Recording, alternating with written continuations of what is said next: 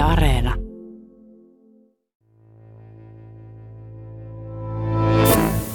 Huikentelevia, kepeitä, hillittömiä, turvattomia. Vallattomia suhteita.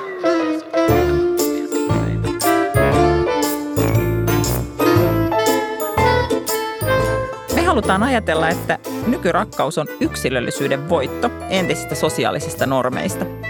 Se ei ole totta, sillä vaikka sääty tai suku ei enää suoraan päätä puolisoa, niin epäsuorasti tausta vaikuttaa pariutumiseen valtavasti. Sinun rakastumisesi ei olekaan sinun. Suhdepulmat on yksityistetty, vaikka niissä on paljon yhteiskunnallisia ulottuvuuksia. Oikeasti rakkaus on luokkakysymys. Rikkaat pääsee muita useammin naimisiin ja heidän liittonsa kestää köyhiä paremmin. Suhteeseen vaikuttaa vähintään yhtä paljon rakenteet kuin romantiikka.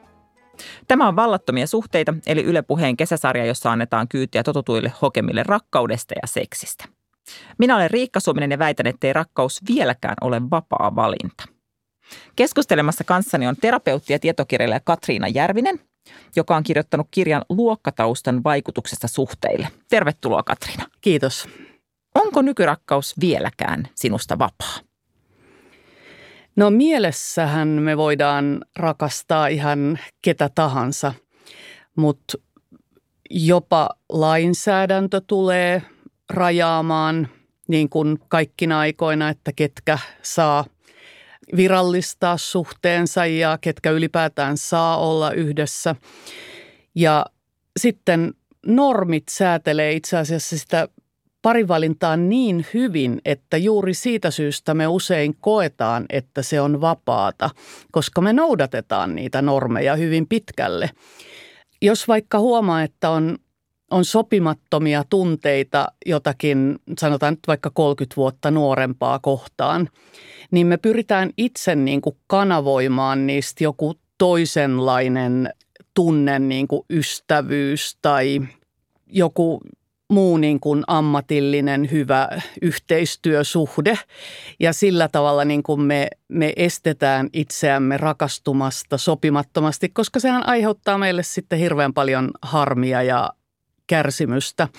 Mutta itse asiassa me huomataan nämä normit ehkä parhaiten silloin, kun joku rikkoo niitä. Se sitten ehkä tällä hetkellä vähän niin kuin peittyy sen alle, että meidän puhetapa on se, että, että se on jokaisen oma asia. Kun ehkä vielä muutama vuosikymmen sitten ihan suoraan paheksuttiin, sanotaan säätyyhteiskunnassa, että sellaisen ihmisen kanssa on nyt niin kuin solmimassa avioliittoa, niin me ei hyväksytä tällaista puhetta. Mä itse asiassa kuitenkin luulen, että turvallisessa seurassa me puhutaan, puhutaan siitä, arvioidaan muiden parisuhteita ja niiden niiden sopivuutta. Ja siihen liittyy mun mielestä semmoinen aika jännä puoli, että silloin kun joku menee tämmöiseen sopimattomaan suhteeseen, niin me ajatellaan, että kysymys on erityisen villistä intohimosta ja seksistä, tai sitten kysymys on rahasta. Eli niin kuin jollain tavalla nämä raha ja seksi löytyy semmoisiksi selittäviksi tekijöiksi. No sitten jos välillä käy niin, että joku tämmöinen alun perin hyvin sopimaton pariskunta sitten pysyy kymmeniä vuosia yhdessä, niin, niin sitten ehkä päädytään sanomaan, että kahden ihmisen suhdetta ei ulkopuolinen voi koskaan ymmärtää, että mikähän noikin on saanut niin kuin pysymään yhdessä, kun ne oli alun perinkin jo aivan, aivan niin kuin katastrofi pariskunta. Sulta Katriina Järvinen ilmestyi Laura Kolben kanssa loppuvuodesta kirja Sopivia ja sopimattomia. Siinä te käytte läpi sitä, miten perhetausta – heimoerot, eli siis se, mistä päin Suomeen ollaan kotoisin, mm. ja taloudelliset seikat vaikuttaa parisuhteisiin. Ja yhä edelleen nämä ikäerot, niin kuin puhuttiin, ja luokkaerot aiheuttaa kaikenlaisia epäluuloja. Miksi te halusitte kirjoittaa tämän kirjan? Jotenkin tämmöiset ihmisten erilaisuudet meitä molempia kiehtoo. Nythän on osa ihmisistä haluaa niin kuin lähteä siitä, että kaikki me ollaan vain ihmisiä, että me ollaan ihan samanlaisia – mutta ei, ei erilaisuuden tarvitse sinänsä aina olla sitä, että, että jompikumpi on huonompi, mutta totta puhuen, jos puhutaan yhteiskuntaluokista ja vaikka etnisistä ryhmistä, niin niihin liittyy myös valtasuhteita. Ja ehkä omat elämänhistoriat on vaikuttanut siihen, että me ollaan katsottu maailmaa tällaisten luokkien ja luokitusten kautta ja tämä on myös jotakin muuta kuin se semmoinen niin tavanomainen psykologinen lähtökohta, että, että ollaanko turvallisesti vai turvattomasti kiintyneitä ja, ja miten kommunikaatio ja vuorovaikutustaidot, onko ne hallinnassa. Ne on kaikki ihan tärkeitä asioita, mutta jos ihmiset laittaa niin kuin hynttyyt yhteen ja saa vaikka yhteisiä lapsia, niin enpä tiedä pariskuntaa, joka ei olisi joutunut puhumaan siitä niin kuin perhetaustoista ja, ja sukutaustoista ja siitä, että kenen luona ja millä tavalla vietetään joulua tai juhannusta. Mutta tosiaan niin pidettiin tärkeänä jatkaa meidän Laura Kolben kanssa meidän 2007 ilmestynyttä luokkaretkellä hyvinvointiyhteiskunnassa kirjaa sillä, että katsottiin parisuhdetta ikään kuin pienoisyhteiskuntana tai, tai niin kuin kulttuurien kohtaamisena. Sanoit, että pariskunnan jossain vaiheessa törmätään näihin taustojen erovaisuuksiin, niin oma kokemus on ehkä se, että siinä vaiheessa ollaan niin kuin melko hyvässä kohtaa sitä riitaa, kun tajutaan, että tämä johtuu siitä, että kun ei itse ole mikään luokkatutkija ja ne yleensä ne – nämä erot, ne niin kuin näyttäytyy vaan niin kuin kitkana, että toinen on niin kuin outo tai toinen on ärsyttävä tai arrogantti tai pihalla tai moukka, mm. jotain muuta. Mutta sitten hivaissa, kun hiffataan, että tämä tulee siitä, että teillä on ollut näin ja tämä tulee siitä, että multa on odotettu tätä, niin sitten ollaan niin kuin ihan to, tosi paljon rakentavammalla perällä, eikä olla enää toisen niin kuin ääliömäisyydessä. Onko sulla omassa elämässä sellaisia kokemuksia? Milloin sä viimeksi muistat törmänneesi jossain omassa elämässä siihen, että hiffas, että tämä ei olekaan sitä, että meillä on jotenkin vaikeat välit, vaan tämä varmaan liittyy meidän taustoihin?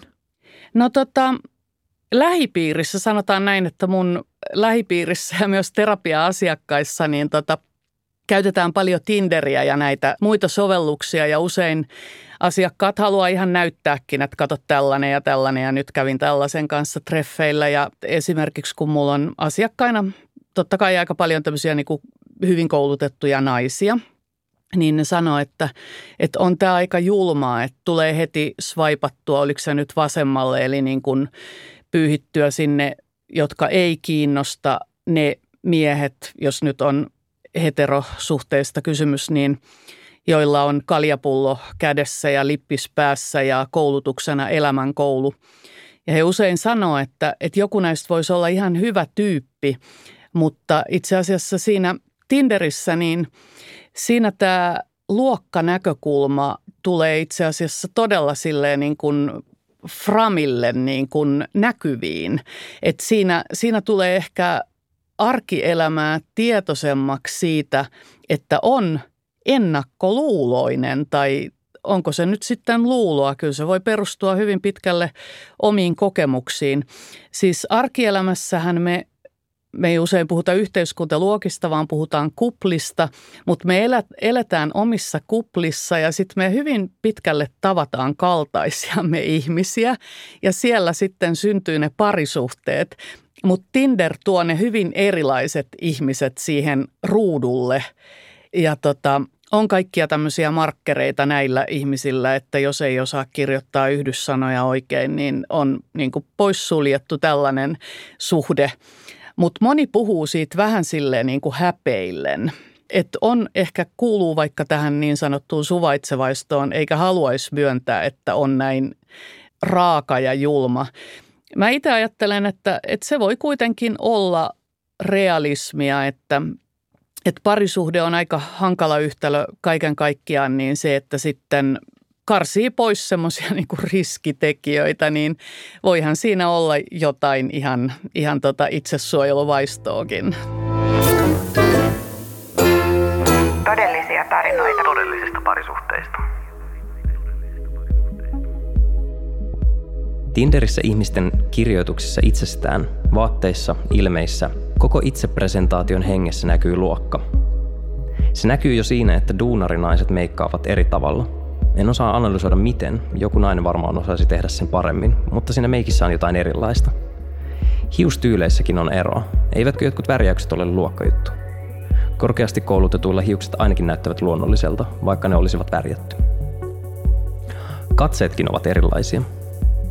Koulutetuilla ihmisillä katseet ovat itsetietoisempia ja älykkäämpiä. Kouluttamattomat ovat kuvissa enemmän sellaisella tässä mä nyt oon asenteella.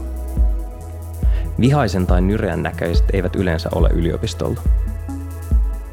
Ylipäänsä korkealuokka-asema korreloi asioiden osaamisen ja niihin panostamisen kanssa, joten nettideittailupalveluissa koulutettujen profiilit ja kuvat ovat yksinkertaisesti parempia juristeilla kuin lähihoitajilla.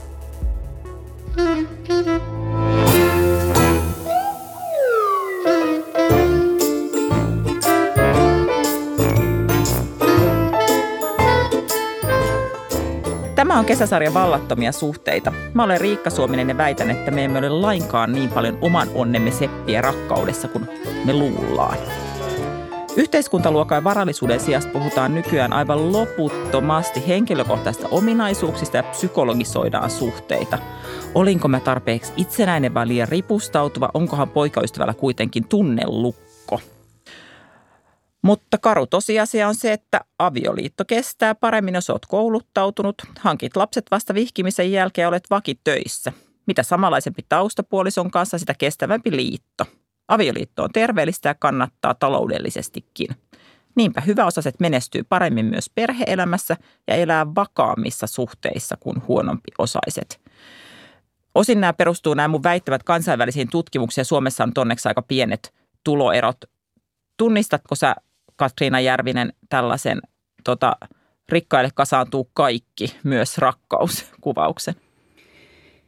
Joo, sitähän ei sitten tiedä, että kuinka paljon on aina kysymys rakkaudesta, mutta ainakin niin kuin virallistettu parisuhde, avioliitto näyttää tosiaan kestävän pidempään siellä ylemmissä yhteiskuntaluokissa. Kun kaksi ihmistä lyö hynttyyt yhteen, niin ne lyö myös kaikenlaiset muut pääomat yhteen, eli, eli sosiaaliset pääomat ja kulttuuriset pääomat ja taloudelliset pääomat. Ja, ja sinne tietyille ihmisille kasaantuu todella paljon semmoisia niin kannattelevia asioita, mutta myös semmoisia asioita, jotka tuottaa niin kuin lisäarvoa molemmille. Että peritään molempien puolelta asuntoja ja kesämökkejä ja, ja saadaan joululahjaksi osakkeita ja sosiaalisia verkostoja. Sitä kautta löydetään työpaikkoja ja asuntoja ja kesätaloja Italiassa ja, ja muuta tällaista. Myös sitten tämä niin kuin mainepääoma esitellään kotia Gloriassa. Ja, ja tota, tällaisen liiton päättäminen yleensä romahduttaa niin kuin molempien erilaisia pääomia. Se on niin kuin semmoinen kytkykauppa, jossa molemmat on hyötyneet toisensa ehkä hyvästä sukunimestä, suvun maineesta.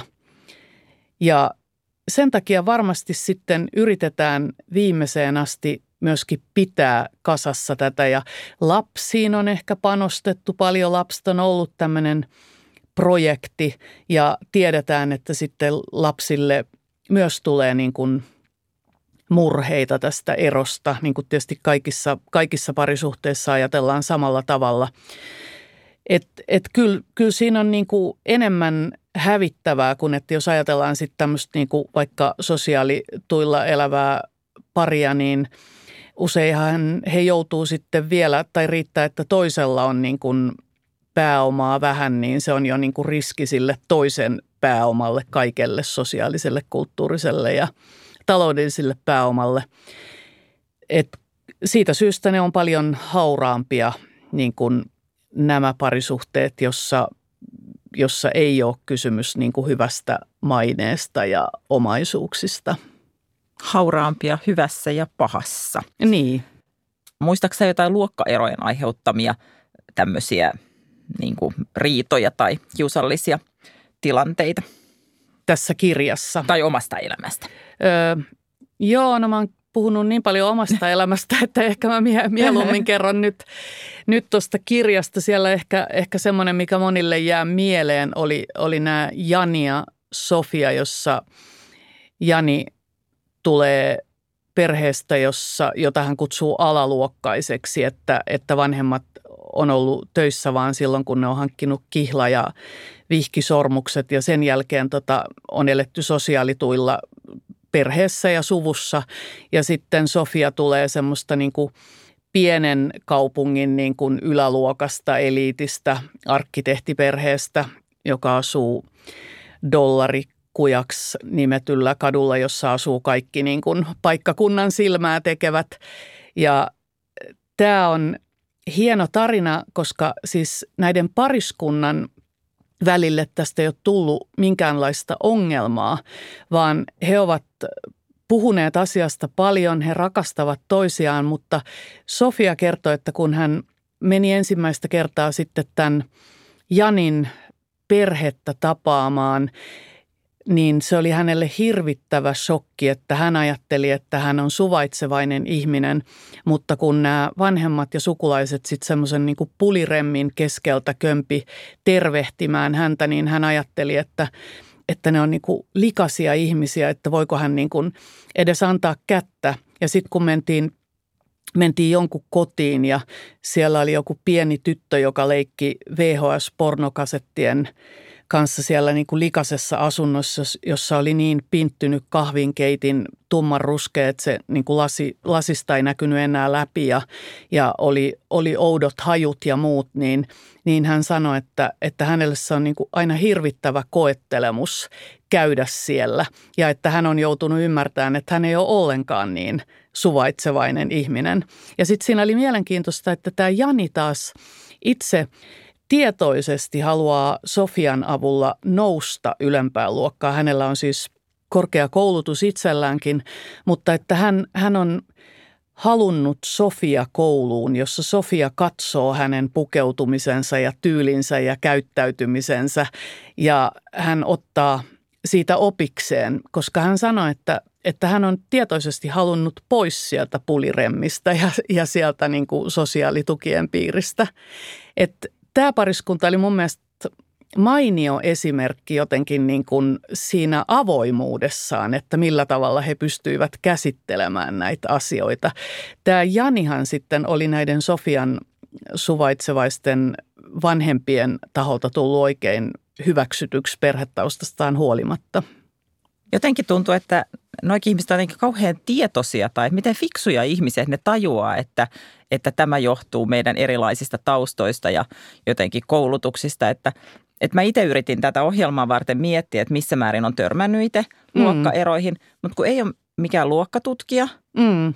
ja olen lukenut sun kirjas aikana ja muuta, mutta ei niinku, et sitä on hirveän vaikea niinku soveltaa sitten omaan elämään. Että vaan niinku on sitten jotain juttuja pystyy tajumaan sitten jälkikäteen, että no, siinä on ollut ehkä kyse siitä, mm. että semmoista, mikä on niinku tuntunut jotenkin hankalalta. Mietin vaikka lapsena, tota, mun äiti oli, oli kotona, kun mä olin ala-asteella ja, ja meillä oli vaikka esimerkiksi aina kangasservietit pöydässä. Että paperiservietit olisi ollut mun äidin mielestä melko brutaalit ja siis ja eineksi, ja eineksi olisi myös ollut todella brutaaleita. Ja mä niin jotenkin niin toivoin, että miksi meillä ei voi olla kalapuikkoja – ja miksi meillä on tämmöistä semmoista kalafärssiä? Että kun olisi ihan tavallisia kalapuikkoja, tämä on niin, niin outoa. Joo. Tai nolotti, kun kaverit tuli syömään, että oli jotain vähän niin kuin outoa. Ja sitten se niin tajustenkin lapsena, että se nolotti vähemmän niiden kavereiden kohdalla, joiden äidillä oli myös minkkiturkki eteisessä. Mutta eihän, Joo. eihän lapsella ole mitään mahdollisuutta ajatella, että tässä on joku luokka-asia, vaan tietää vaan, että joidenkin kohdalla nolottaa enemmän ja toisten kohdalla vähemmän. Joo. Ja sitten sitten ehkä aikuisena tuntuu, että on enemmän pystynyt, opiskelija-aikana kaikki elämä on niin kuin luokkataustasta riippumatta mun mielestä aika samanlaista. Mm. Asutaan opiskelijakämpissä mm. ja siellä on samat Ikea-kalusteet ja tehdään hyvin samoja juttuja. Mm. Ja sitten sit taas opiskelijan jälkeen niin sulla on ollut niin kuin kontrolli siihen, mitä sä viestität ja kenelle. Joo toisin kuin lapsena. Mutta en mä niin kuin vieläkään oikeastaan kykene tämän parempaan analyysiin kuin sitten 35 vuoden takaa kykenen niin kuin tämmöisen yhden jutun poimiin. Mm-hmm. Että aika, aika kädetön sitä. Monta riitaa olisi varmaan välttynyt, kun olisi ollut paremmat luokkalasit itselläkin päässä. Sä oot vissiin syntynyt 70-luvulla ko? 70-luvun joo, lopulla. Joo, ja mä, mä 60-luvun alussa, niin voi olla, että opiskelijatkaan ei enää kuulu ihan samaan porukkaan, koska nyt tavallaan siis omaisuudet on jo sille kasaantunut sinne ylempiin yhteiskuntaluokkiin sille, että kun mä katson mun 90-luvulla syntyneiden tyttöjen, ne on jo molemmat valmistunut yliopistosta, mutta et, et ehkä, ehkä niin kuin semmoinen erottelu, että aika monet asu vanhempien omistamassa yksiössä tai kaksiossa, krunikassa tai kalliossa tai punavuoressa. Ja sitten oli ne, jotka, jotka asu niin kuin opiskelija asunnoissa ei välttämättä enää soluissa. Ilmeisesti nykyopiskelijat on muuten jo niin hyvä osasia, että esimerkiksi nämä solut ei meinaa käydä enää kenellekään kaupaksi. Mutta et, et kyllä nämä niin kuin, se porukka on vähentynyt koko ajan, jotka tulee muualta kuin semmoista vankasta keskiluokasta yliopistoon. Mutta se on aika vaiettu asia edelleenkin. Ja mä luulen, että se tulee näkyväksi esimerkiksi tässä juuri tässä pariutumisessa. Mä oon kirjassa kertonut, että, että mä elin siinä luulossa, että me ollaan opis, niin kuin opiskeluaikana, että me ollaan kaikki ihan samaa porukkaa, että meitä erottaa vaan, että kuka saa kuka tekee parempia seminaaritöitä ja kuka huonompia. Ja mäkin kelpasin näille niin kuin porvarisperheiden pojille niin kuin yhden yön seuraksi ja sitten mä usein itse niin kuin yksipuolisesti ihastuin ja rakastuin, mutta mä tajusin, että mua ei viedä sinne sunnuntai lounaalle vanhempien luoksen näytille. Että se oli aika niin kuin karua tajuta se, että edelleen on olemassa varsinkin ylemmissä yhteiskuntaluokissa tämmöiset niin kuin naimakaupat, että, että minkälaisesta perheestä se tyttö tulee, jonka kanssa sä nykyään liikut. Ja mä niin kuin huomasin usein, että, että tämä poika ei niin kuin, että se pelkää, että mun perhetausta tulee puheeksi siellä sunnuntai-lounaalla. Tosi kiinnostavaa. Mä en tiedä, onko mulla mitään tällaista kokemusta, mutta musta, mulla on just niin huonot luokkalasit, niin mä en ole ikinä tajunnut sitä, että mä en, mä en ole tajunnut, mikä on johtunut mistäkin. Ja olen mennyt itseeni ja miettinyt, että miksi mä en kelvannut tai miksi tämä oli niin Niin ja outo. tämähän voi siis käydä ehdottomasti myös toisinpäin, että, että siellä työläisperheessä, varsinkin jos siellä on joku vahva ö, vasemmistolainen ö, ideologia vallitsee, niin e, kyllä, kyllä se kermaperse tyttökin sitten voi saada aikamoiset niin kuin ennakkoluulot osakseen, että ei se ole vaan näin, että ylemmissä luokissa katsotaan nenänvartta pitkin, vaan vaan tota, kyllähän sitä varmaan mietitään ihan siltä kannalta, että millaiseksi tämä meidän niin kuin perheelämä menee, jos tähän liittyy jotenkin hyvin erilainen ihminen tai että hänen perheensä kanssa voi tulla ongelmia. Yle puhe. Vallattomia suhteita.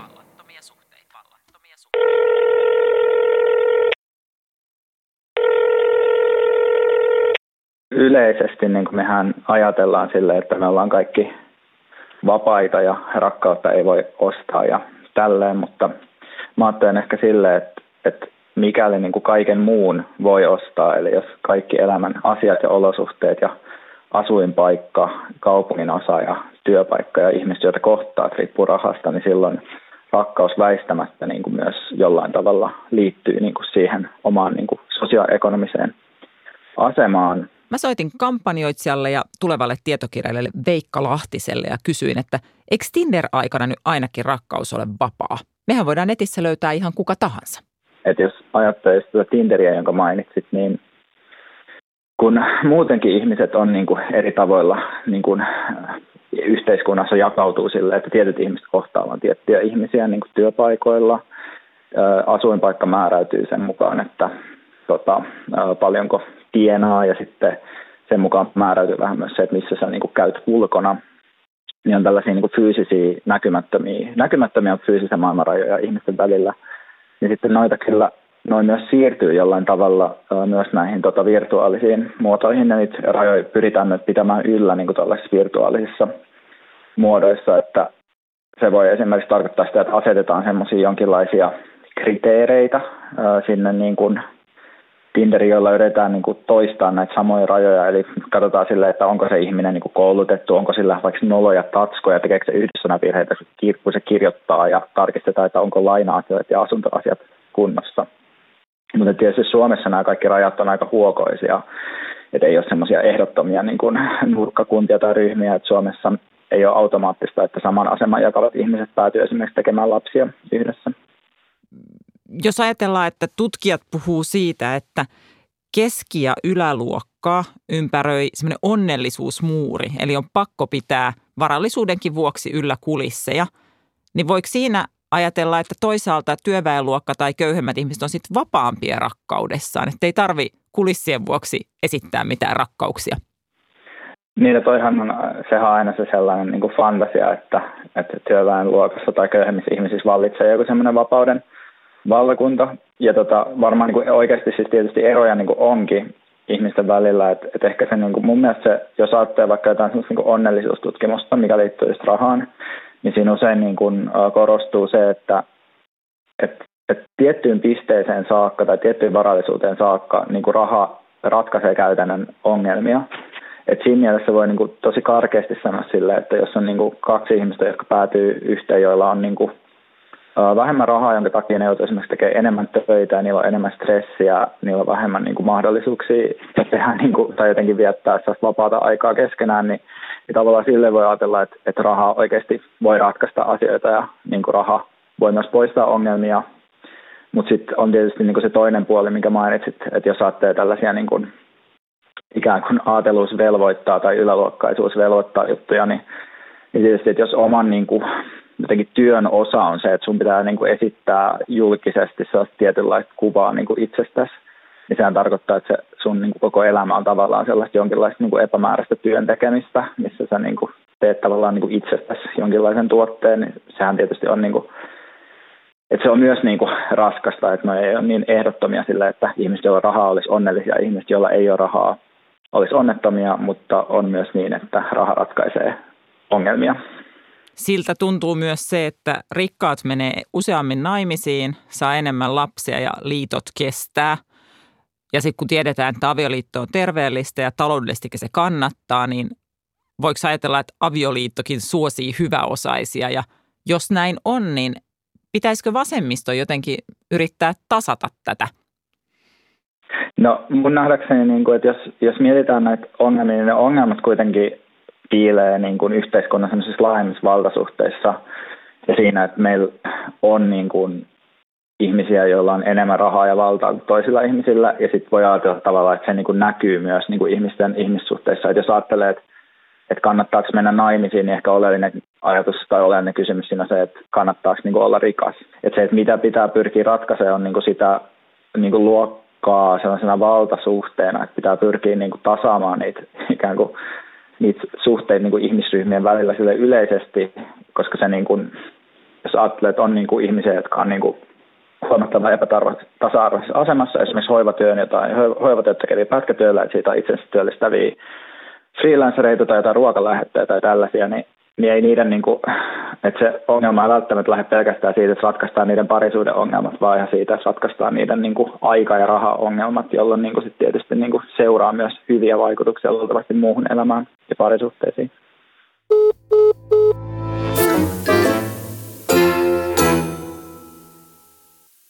Tässä Peikka Lahtinen mainitsi muun muassa tämän, että koko parisuhde on joku asia, joka liittyy siihen, että meidän koko elämä on semmoista jotain esittämistä mahdollisesti työmarkkinoille. Tässä on tällainen tietyn tyylinen menestyjä tai tietyn tyylinen boheemi, luova tyyppi tai jotain muuta. Ja sulla on ollut ihana ajatus siitä, miten tällaiset parisuhdemessut käydään linnanjuhlissa. Niin kerro siitä. Mun mielestä nämä liittyy toisiinsa. Mä en tiedä liittyykö sun mielestä, mutta musta siinä jotain kyllä. samaa. Joo, mä oon tota, kattonut linnanjuhlia suurimman osan elämästäni niin kuin, niin kuin muutkin suomalaiset. Ja mä oon huomannut, että siellä on tapahtunut vuosikymmenten aikana sellaista muutosta näissä pariskunnissa, jotka tulee sinne tai, tai ihmisissä, jotka tulee sinne. Ja mä muistan vielä ajat, kun pelkästään siis avioero oli sillä tavalla ö, vaikea asia monille suomalaisille, että katsottiin, kun joku tuli uuden kumppanin kanssa, että no nyt sillä on tuo sitten, tuo mikä se nyt sitten on, kai sitä nyt sitten rouvaksi pitää sanoa, koska oli niin vaikea jotenkin hyväksyä, että joku, joku mies toi sinne nyt sitten rouvan numero kaksi. No sitten eronneet pariskunnat muuttui ihan, ihan tavanomaisiksi ja sitten tuli totta kai näitä avo, avoliittolaisia.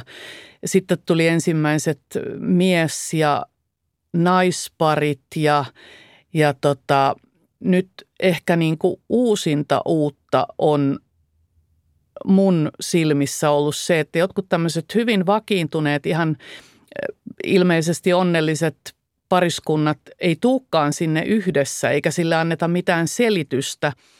Ja mä luulen, että se tarkoittaa sitä, että osa haluaa sanoutua irti siitä pönäkästä parisuhdeinstituutiosta ja ajatella vaan, että että minä olen minä ja minut on vaikka työni puolesta kutsuttu tänne ja minun miehelläni tai minun vaimollani ei ole niin kuin, hänen ei tarvitse tulla tänne kärsimään, että hän voi jäädä kotisohvalle syömään sipsejä ja katsomaan niitä juhlia telkkarista. Ja mä odotan sitten sitä, että, että vieläkö nähdään se päivä, että sinne tulee esimerkiksi niin kolmen kimppaa, koska on nyt telkkarissakin ollut dokumentteja ihmisistä, jotka asuu kolmistaan, että on vaikka yksi nainen ja kaksi miestä. Että sitä ei ole käsittääkseni vielä, vielä nähty. Mutta sillä ne on niinku parisuhden messut, että ne tulee niinku tämän No messuilla ehkä tota, esitellään uutuuksia, mutta mä ajattelen, että linnanjuhlat tulee aina niin kuin tämän todellisuuden perässä pikkusen, mutta mut siinä mielessä, että mikä on jo sellaista, mitä me ei ehkä jos me kuulutaan niin kuin suvaitseviin ihmisiin, niin mitä meidän ei enää pitäisi paheksua. Eli silloin, kun se on ollut linnan juhlissa, niin sitä ei enää pitäisi paheksua. Onko siellä ollut sellaisia niin kuin kaveriavekkeja? Onko se ollut niin kuin tavallaan, että onko kuitenkin linnanjuhlat vielä tällainen niin kuin romanttiseen suhteeseen perustuva kutsu vai onko niin, että saisiko kämppiskaverin tai Siellä on ollut mun mielestä kaveriavekkeja. Tästä mä en nyt ole aivan varma, mutta mä oon ainakin ollut lukevinani jostakin naisten jutuista jälkikäteen, että siellä olisi, siinä joku kriteeri saattaa olla juuri, että pitää asua samassa osoitteessa, mutta pitääköhän sekään enää paikkansa. Eli, eli kaveriavekkihan olisi kyllä taas tätä päivää, että siis mun mielestä se on niin kuin vapautunut, että avekin ei tarvitse enää olla oma kumppani, vaan se voi olla myös joku, että jos on hetero nainen, niin sillä voi olla myös miespuolinen ystävä avekkina. Että kyllä se ei, ei sellainen olisi mitenkään ollut 20 tai 30 vuotta sitten mahdollista. No musta on ainakin kuulostaa supermahtavalta, että se, että se vaatimus siitä, että puolison pitää kaiken muun lisäksi, mitä sen pitää olla, niin sen pitää olla myös joku sitten tämmöinen seurapiirihaija, joka paikkaan mukaan otettava, jos ei yhtään sen tyylinen ihminen, että sinne voi ottaa sitten sen kämpiksen tai, tai kaveri, joka tykkää tosi paljon tollasesta ja joka viihtyy noissa. Joo, mä oon ajatellut omatkin lapseni ovat kasvaneet eroperheessä ja toinen heistä sanoi muutama vuosi sitten, teki mut vähän surulliseksikin tämä kommentti, kun hän sanoi, että, että hän haluaa tavata semmoisen tyypin, joka on sitten hyvä isä, jos me saadaan lapsia ja me erotaan, niin sen eron jälkeenkin. Että heillä niin kuin näillä nuoremmilla sukupolvilla on usein tämmöinen tausta, että vanhemmat on eronnut ja heille kaverit on tosi tärkeitä – ja sitten muutenkin ehkä on semmoista niinku realismia, että mä oon itsekin aina ihmetellyt, että miten jotkut saa niinku elämän sopivassa saumassa löytää ihmisen, johon ne rakastuu, joka haluaa sitten jossain vaiheessa lapsia ja sitten niitä lapsia vielä syntyy ja sitten vielä selvitään siitä lapsiperheajasta. Että miten tämä niinku paketti että joidenkin kohdalla se onnistuu, mutta nythän on sitten niin kuin TV-ohjelmat on myös hyvä tämmöinen kertovat heikoista signaaleista, eli semmoista ehkä jatkossa yleistyvistä asioista, että – että meillä on niin kuin järjestetty avioliitto, eli ensitreffit alttarilla. Ne ei ole enää vanhemmat, jotka valitsevat, vaan ne on asiantuntijat. Sitten meillä on lapsi tuntemattoman kanssa, jossa niin kuin kumppanuus vanhemmuudella yritetään ratkaista sitä, että ei nimenomaan löydetä just oikeaan aikaan, koska naisellehan tämä ikä on kauhean armoton, että se pitäisi niin kuin tiettyyn haita, aikahaitariin löytyä se oikea lapsen haluava kumppani. Ja nämä on mun mielestä niin kuin hyviä esimerkkejä siitä. Mä oon peruskoulutukseltani antropologi, niin tiedän, että eri kulttuureissa ja eri yhteisöissä nämä asiat on järjestetty todella monella eri tavalla. Et, et ei ole maailma, maailmankirjat menossa sekaisin, vaikka me mietittäisiin niin kuin ihan uudenlaisia vaihtoehtoja. Todellisia tarinoita todellisista parisuhteista.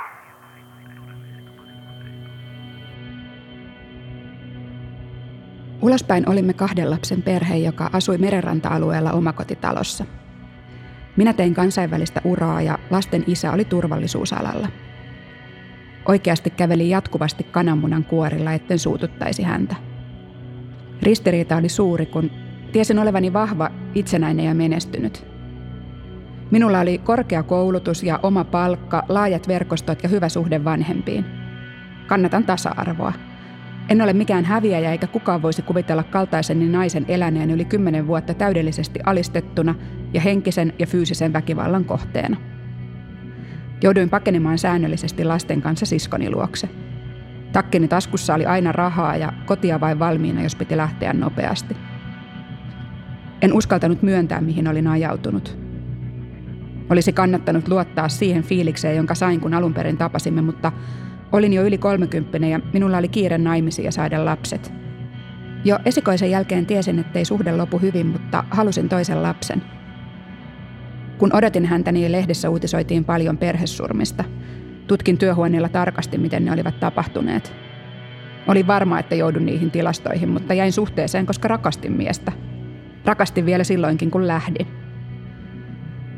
Lähdin suhteesta neljä vuotta sitten, kun en enää kestänyt aiheuttaa pelkoa ja tuskaa siskolleni ja vanhemmilleni, jotka tiesivät tilanteesta. Siskoni tarkisti joka WhatsAppin kirjautumistiedoista, että olin hengissä. Muutin kotoa lasten kanssa, kun mies oli työmatkalla. Rikosilmoitusta en ole tehnyt. Halusin suojella lapsia siltä, että heidän isänsä menettäisi työpaikkansa. Muuten nautin elämästä – Sellaiset sosiaaliset tilanteet, jotka monia jännittävät, ovat minusta nykyään nautinnollisia. Minun on helppo olla, kun ei tarvitse enää pelätä, juoko mies liikaa tai katsonko häntä väärin tai teinkö jotain, mistä hän suuttuu. Olen kertonut ihmisille tapahtuneesta. Kun tulee ulos kulissikaapista, muut ihmiset haluavat kertoa omista kulisseistaan. Kuulemieni asioiden pohjalta vaikuttaa siltä, että melkein kaikki elävät kulississa – Hyvin harvalla perheellä elämä on sitä, miltä se ulospäin näyttää. Yle Puhe. Vallattomia suhteita.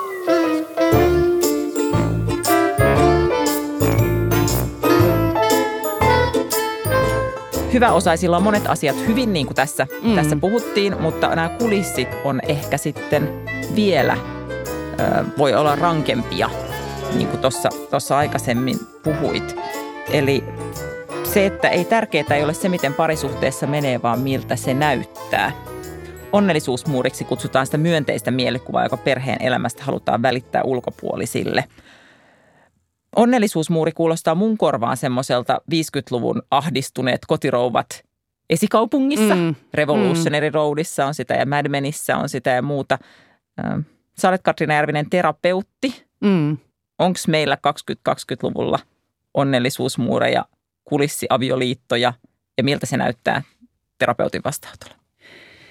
No joo, tämä on mielenkiintoinen tämä kulissi ja onnellisuusmuuri. Mehän puhutaan siitä usein niin kuin negatiivisessa merkityksessä ainoastaan että se on niin kuin huono asia, että siellä ei ole niin kuin rakkautta, vaan on pelkät kulissit.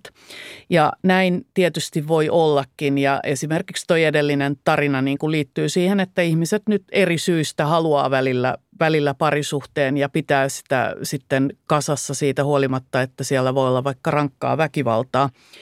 Mutta kulisseissahan tietty rajan asti ei ole välttämättä mitään mitään huonoa, että, että se voi olla myös joku semmoinen suoja semmoiselle intiimille elämänalueelle, että meidän parisuhde ei ole mikään huutoäänestys, että mitä mieltä itse kukin siitä on, että kaikkea ei niinku kerrota sen takia. Se muuttuu sitten tuhoisaksi, jos esimerkiksi lapset joutuu elämään semmoisessa tilanteessa, että ulospäin annetaan vaikka niitä sisustuslehti juttuja ja muita ja sitten siellä on aivan toinen synkkä todellisuus, synkät salaisuudet siellä, siellä niinku perheen sisällä. Mutta mä oon miettinyt semmoista, kun joskus kun istuu kampaajalla ja lukee naistenlehdestä jonkun julkisuuden henkilöiden parisuhdehaastattelun ja lukee sitä niin kuin lähes kateellisena, että aivan ihana elämä näillä ja niin viisaita ja niin hyvin menee. Ja sitten sen niin kuin saman kampaajakäynnin aikana ehtii lukea heidän erojuttunsa, joka on yleensä muuten todella paljon mielenkiintoisempi. Sen antaa yleensä vain toinen osapuoli. Ja no ilkeä ajatus olisi, olisi se, että se onnellinen parisuhdejuttu kerta pelkistä kulisseista.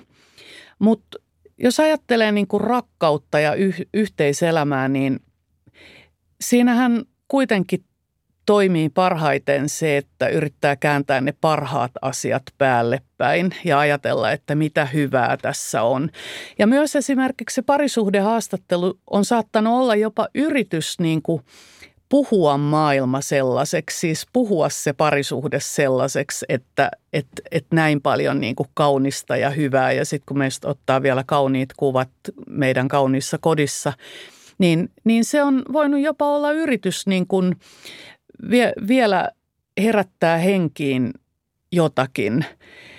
Eli mä luulen, niin kuin terapeutin roolissakin on monta kertaa nähnyt sen, että se eropäätös tapahtuu aika yllättäen jopa sille, joka sen tekee. Et vielä kaksi viikkoa sitten on voinut olla semmoinen tunne, että no eiköhän me tästäkin taas, tästäkin riidasta vielä nousta. Ja, ja sitten tulee vaan semmoinen hetki, jolloin kaikki niin kuin jollain tavalla eskaloituu sillä tavalla, että joku klik sanoo tuolla alitajunnassa, että nyt se tapahtuu, nyt tästä ei enää niin kuin jatketa.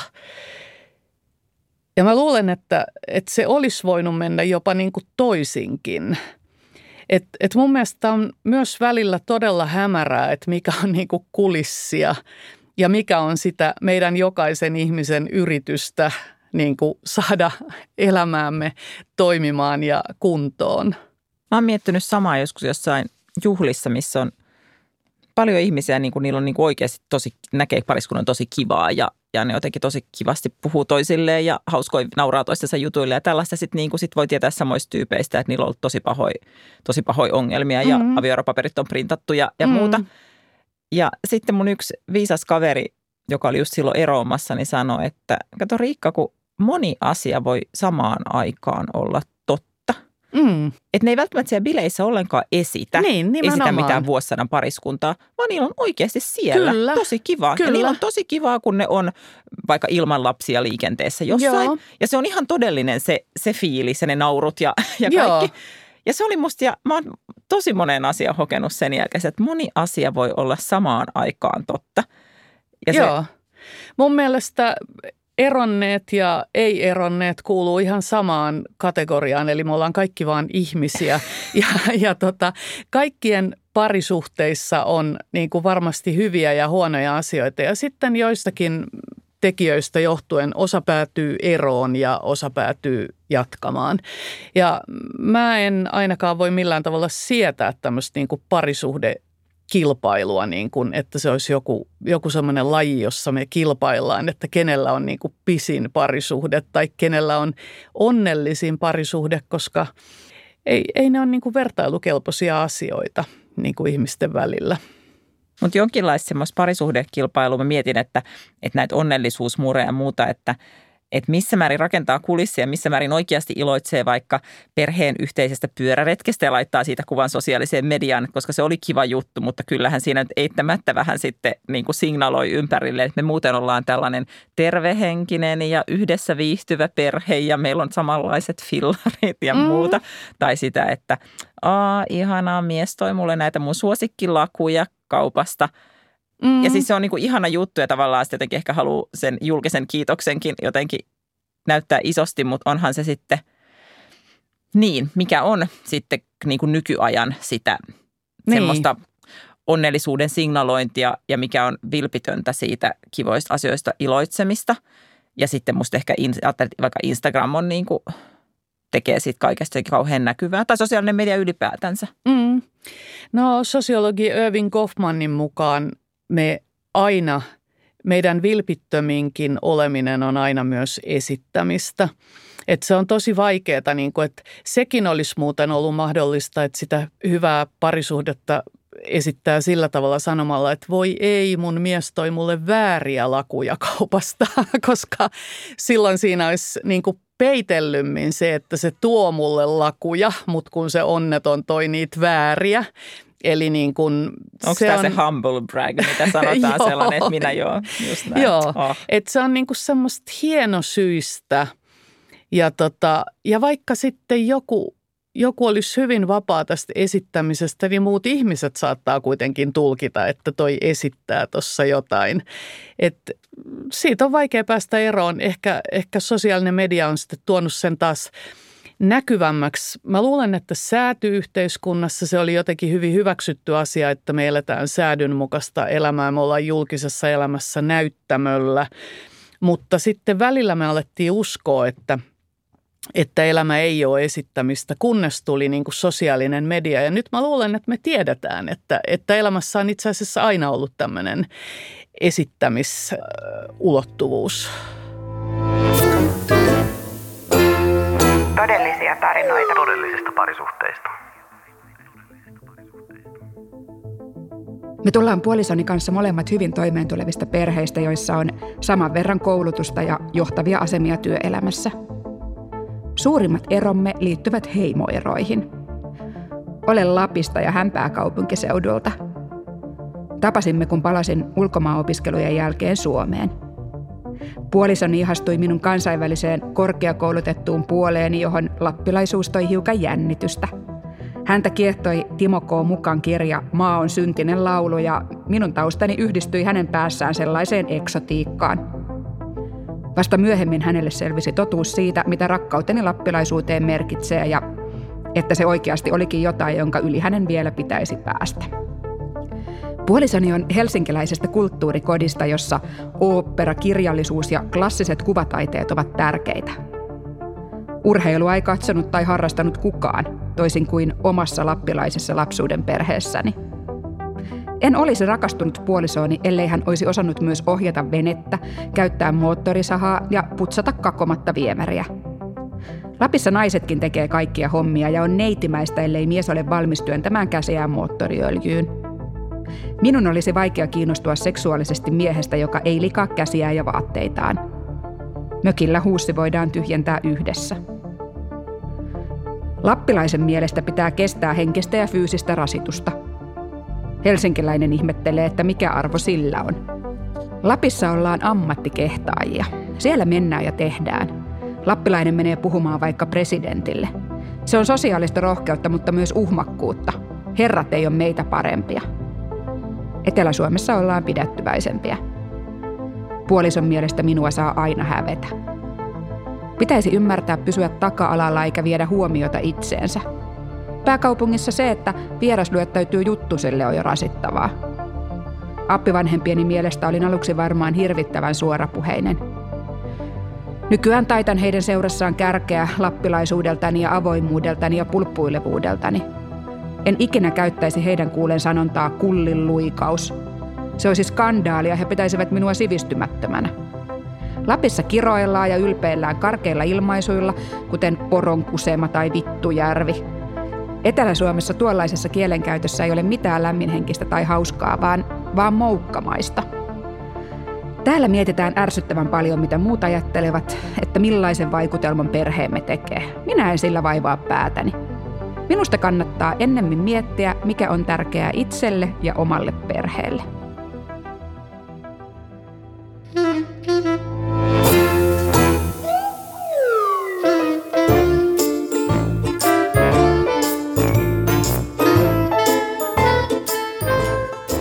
Suomalainen keskiluokka ja siitä rikkaammat ihmiset on äärettömän vapaita elämään ihan millaista elämää vaan. Mutta mut silti tuntuu jotenkin, että keskiluokan normi on aika kapea, että kodit on hyvin samanlaisia ja lapsia pitää hankkia kaksi pienellä ikäerolla ja, mm. ja tietynlainen elämä on sellaista, niin kuin, mitä pitää elää. Mm. Onko parisuhteessa yhtä tiukka normi? Varmasti me ollaan niin kyllästettyjä niin kuin näillä parisuhdeopeilla, että, että vaikea on kyllä niin kuin, ö, olla välittämättä niistä viisi vihjettä, jotka kertovat, että parisuhteesi on huonossa jamassa ja nämä, mitä on niin kuin joka ikinen päivä jossakin. Mä, mä kuitenkin näen, että, että mun kohta 60 vuoden elämän aikana tämä on mennyt ehkäpä tietyllä tavalla parempaan suuntaan, koska tätä moninaisuutta nyt varsinkin viime vuosina on tuotu enemmän esille. Mutta toisaalta keskiluokka on Suomessa suuri, että se on niin kuin, ne ääripäät on revenneet ja on kaukana toisistaan, mutta sitten tämä suuri keskiluokka, niin kyllä mun mielestä keskiluokkaisuuden yksi jopa määritelmä on se, että että haluaa elää niin kuin naapurit ja muut ihmiset ja työkaverit. Että kyllä mun mielestä aika vaikeaa kuvitella, että jossain keskiluokkaisen työpaikan kahvipöydässä niin kuin ottaa esille vaikka näitä kolmen ihmisen suhteita tai, tai tota, sitä, että on, että on itsellä niin kuin kaksi kumppania tai että on ollut tunnettu heterona ja nyt onkin sitten ihastunut toiseen sukupuoleen kuin aiemmin. Kyllä nämä mun mielestä on aika, aika vaikeita aiheita edelleen. Et kyllä mun mielestä keskiluokkaisuuteen kuuluu se, että, että kukaan ei kysy sulta, jos sulla on heteroparisuhde, kaksi lasta – omistusasunto, mökki ja koira ja ulkomaanmatkoja, niin kukaan ei kysy sulta, että et, et siis miten sulle kävi noin. Mutta heti kun sulta puuttuu jokukin noista, vaikka se lapsi tai oma asunto tai joku, niin on sille, että sä, etkö ole niinku itse halunnut vai tota, voiko mä niinku kysyä sulta, että miten nyt niin. Että kyllä se mun mielestä sen paljastaa, että milloin kaikki pitää, että sulla on asiat niin kuin, niin kuin niiden pitääkin olla ja milloin siihen vuorovaikutukseen tulee joku semmoinen, niin että okei, mitenköhän tähän asiaan pitäisi suhtautua, että hänellä ei ole lasta tai että hänellä on 18 lasta, voi olla se toinenkin ääripää. Et, et ne paljastaa sen, että kyllä meillä on olemassa semmoinen normi, johon useimmat ihmiset pyrkii.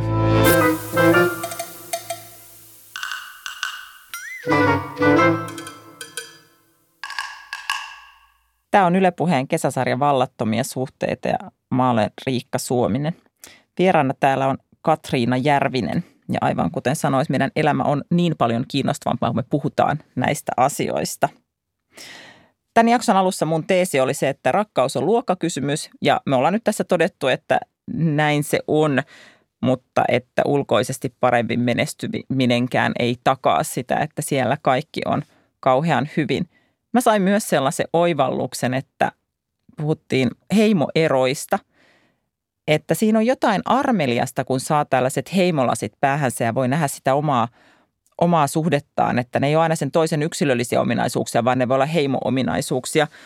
Mun puolisoni on satakunnasta, jossa tunnetusti ei olla mitenkään ihan hirveä vuolassanaisia – niistä omaa sellaista ärtymystä siihen, että toinen jotenkin on niin kuin semmoinen yksitotinen tai ei oikein jaksaisi hirveästi rupatella, niin siihen niin kuin lohduttaa ja hirveästi, kun voi kuitata sen sillä, että, että se ei ole ton ihmisen vika, vaan se on vaan se sen heimo-ominaisuus. Satakuntalaisuus siellä taas ynähti jotain.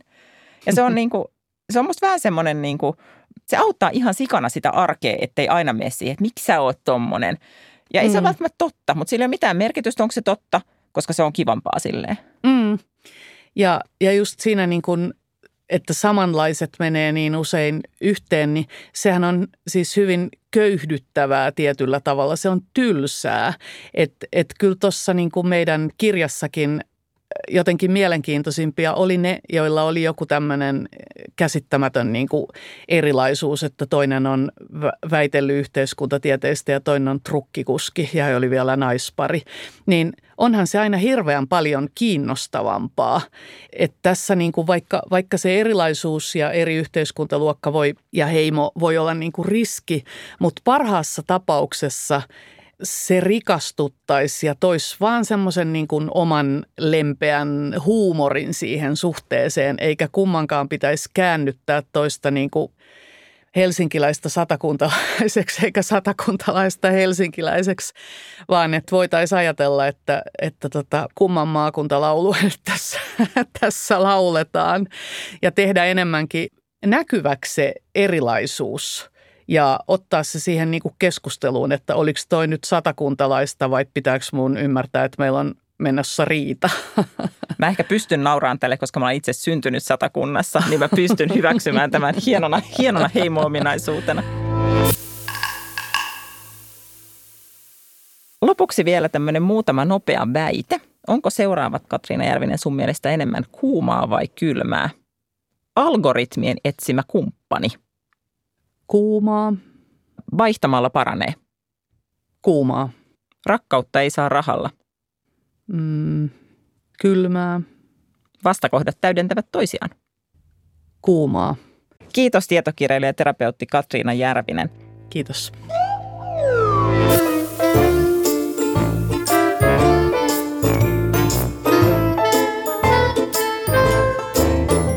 Tämä oli Yle Puheen kesäsarja Vallattomia suhteita ja mä olen Riikka Suominen.